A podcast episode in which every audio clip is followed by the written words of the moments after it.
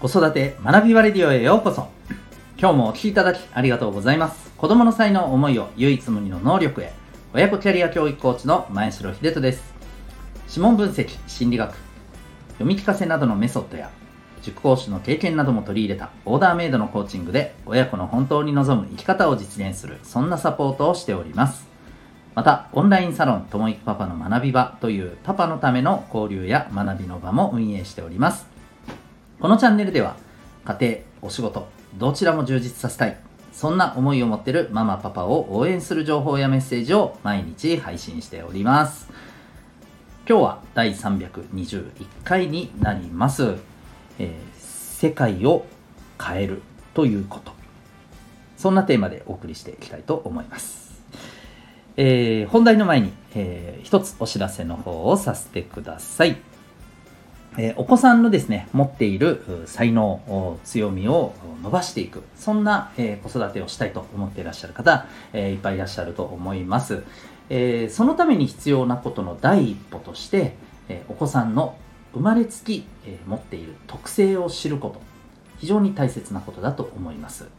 え、例えばコミュニケーションの特性、学び方、考え方意思決定の仕方こういったところを知ることで、えどういうふうにお子さんにアプローチする方が、え、このお子さんにはこの子には合っているのかということが、え、まあ、見えてくるわけですね。でそのための、え、実は、えポイントになっているのが指紋でございます。指紋は脳とつながっております、え占いとはちょっと違うあの科学的な、はい、アプローチでございます。え興味がある方はですね、個別の指紋分析、えオンラインでも申し込みできます。そして指紋は、え赤ちゃんからありますので、0歳のお子さんの特性も分析できます。はい。えー、ぜひ興味ある方はウェブサイトから、えー、ご覧になってみてください。それでは、えー、今日の本題に行きたいと思います。えー、今日は世界を変えるということ。はい。ということで、あの、先日ですね、えーま、今度の全米オープン、での、ま、引退をですね、えー、発表しました、えー、女子テニスのあのトッププレイヤー、えー、セリーナ・ウィリアムズ選手の、はいまあ、ことからですねちょっと思ったことをお話ししていきたいなと思います。えーと、もうこのニュースはご存知の方多いと思いますしテニスを正直あの興味がないとあまり見ないという方でも、え、このセリーナ・ウィリアムズさんの名前はあどっかで聞いたことがね、え、ある方がほとんどではないでしょうか。はい。あの、ウィリアムズ姉妹っていうことでですね、うん、本当にあの、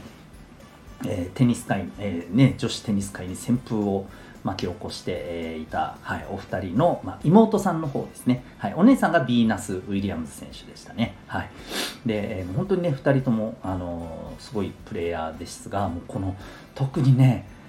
このセリーナ選手がもうとんでもない何というかな強さこの圧倒的なパワーもそうですけどまたこれがね年齢重ねても全然衰えないんですよね。どれだけまあ本当に鍛錬しているのかっていうところもあります。でも一方でこの方はご自身のこの持っている自分らしさっていうのもねすごく見せていてなんかすごくねあのよく審判の方と揉めてみたいなね あのこともこうニュースにも出たり、うん、なんかそんなことも含めて、えー、とっても生き生きとしていらっしゃるなと。なんかあのいつでも自分に正直に生きていらっしゃるなっていうね、まあ、そんな印象もね、えー、あったりします。またあのー、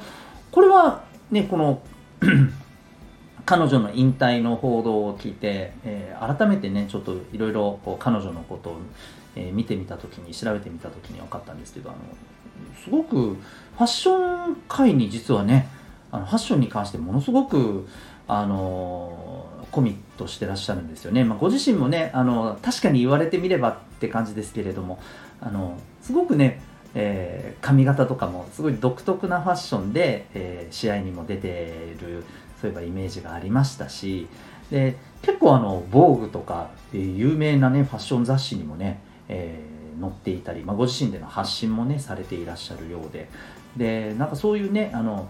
ぱり自分自身のこの表現とか、うん、あのそういったことにもね、うん、なんかあの関心をすごく持ってらっしゃるようなね、えー、イメージで本当にだからいろんな方面であの自分のやりたいことっていうのをこう臆せずね表現しているっていうイメージがありました。でやっぱりあとはですねこうテニス界ってまあ他のスポーツ界もねそういうところって多いんですけどやっぱり白人の方のスポーツっていうイメージがそれまで強くてでそれをやっぱりこうひっくり返した大きなねあの、はい、存在でもあのあるのがこのセリーナ選手。まあお姉さんもそうですけどね、うん、だなというふうに思っています。でこの特に、えー、このやっぱり人権とかこの人種っていうところうんまあある種それが作り上げている世界ってはいやっぱりなかなか大変だと思うんですよね。きっと、えー、彼女もまああのー、自分自身を素直に表現した時にやっぱりねそういったもともとある偏見っていうものも手伝ってですね、まあ、すごくなんかあらぬ批判が飛んできたり心ない抽象を浴びせられたりね、うん、そんなあの声にさらされることもあったでしょうしそれに対して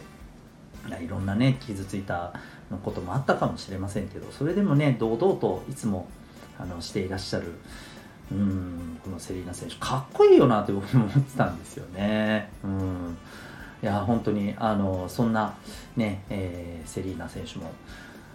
とうとうあ引退の時期なんだなっていうふうにねあのすごくやっぱり思わされました本当にあの自分自身をねあの表現して自分らしくあってそして、えー、やっぱりこうそのね、えー、テニスのプレイヤーとしてのね力でねその世界をテニスのこの女子テニスという世界をね変えていった存在だなって本当に思います。はい、で、まあ、彼女のことをこういろいろね見ながらやっぱこういう人ってすごいよなって思った時にもう一人ねやっぱり浮かんできた人がいてあの前にこの、えー、放送でもね何度かあの話したかもしれませんが私結構 F1 が好きなんですよね、うん、で、えー、今 F1 でまだ現役でこちらはねプレイしてますし あのまだまあ引退するのかとかささやかれたりもしてますけどまだ引退するっていうことはあの全く本人は口にしていらっしゃらないんですけどあのルイス・ハミルトンっていうね、えドライバーですね、えー、あのかつて皇帝と言われたミハエル・シューマッハというね、えー、ドライバーの、7回のあの世界チャンピオンの記録に、まあ、タイ記録で並んでいてね、まあ、あと1勝したらああと、えー、1回ね、えー、世界王者になったら、まああの新記録更新というね、はい。まあ、その他にもねもうさまざまな記録をこう更新して樹立しててこの記録破る人出てくるんかねと。あのこのミハイル・シューマッハ選手がね 打ち立てた記録がこう出た時もこれ破る人出てこんやろねって言われてたのをこの人破っちゃったわけですよ。でこの方もやっぱりね実はイギリス出身の黒人選手なんですね。うん。であのやっぱり F1 という世界もねあの本当にやっぱそういった偏見っていうものが非常にね強いところであのかつて、えー、ヒーローと言われたあのアイルトン・セナ選手のね、えーまあ、彼はあの黒人ではありませんがやっぱり有色人種ということでやっぱりねそういう人種差別に結構さらされてね、えー、いろんなまあこともありながらね、あのー、本当に自分っていうものをこ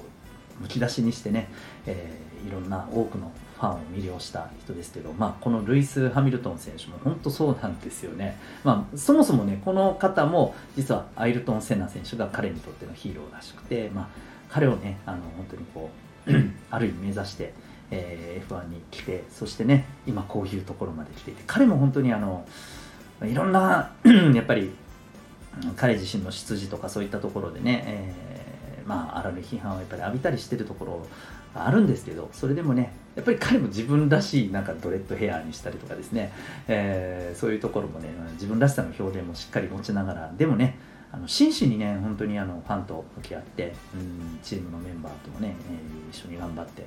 まあ、ここまでの記録を作ってで今なおやっぱりね走ることに対しての、うん、意欲を彼はね、えー、まだ持って現役を続けていくみたいですよね。でもあの本当セリーナ選手とねこのルイス・ハミルトン選手両方に言えるんですけどやっ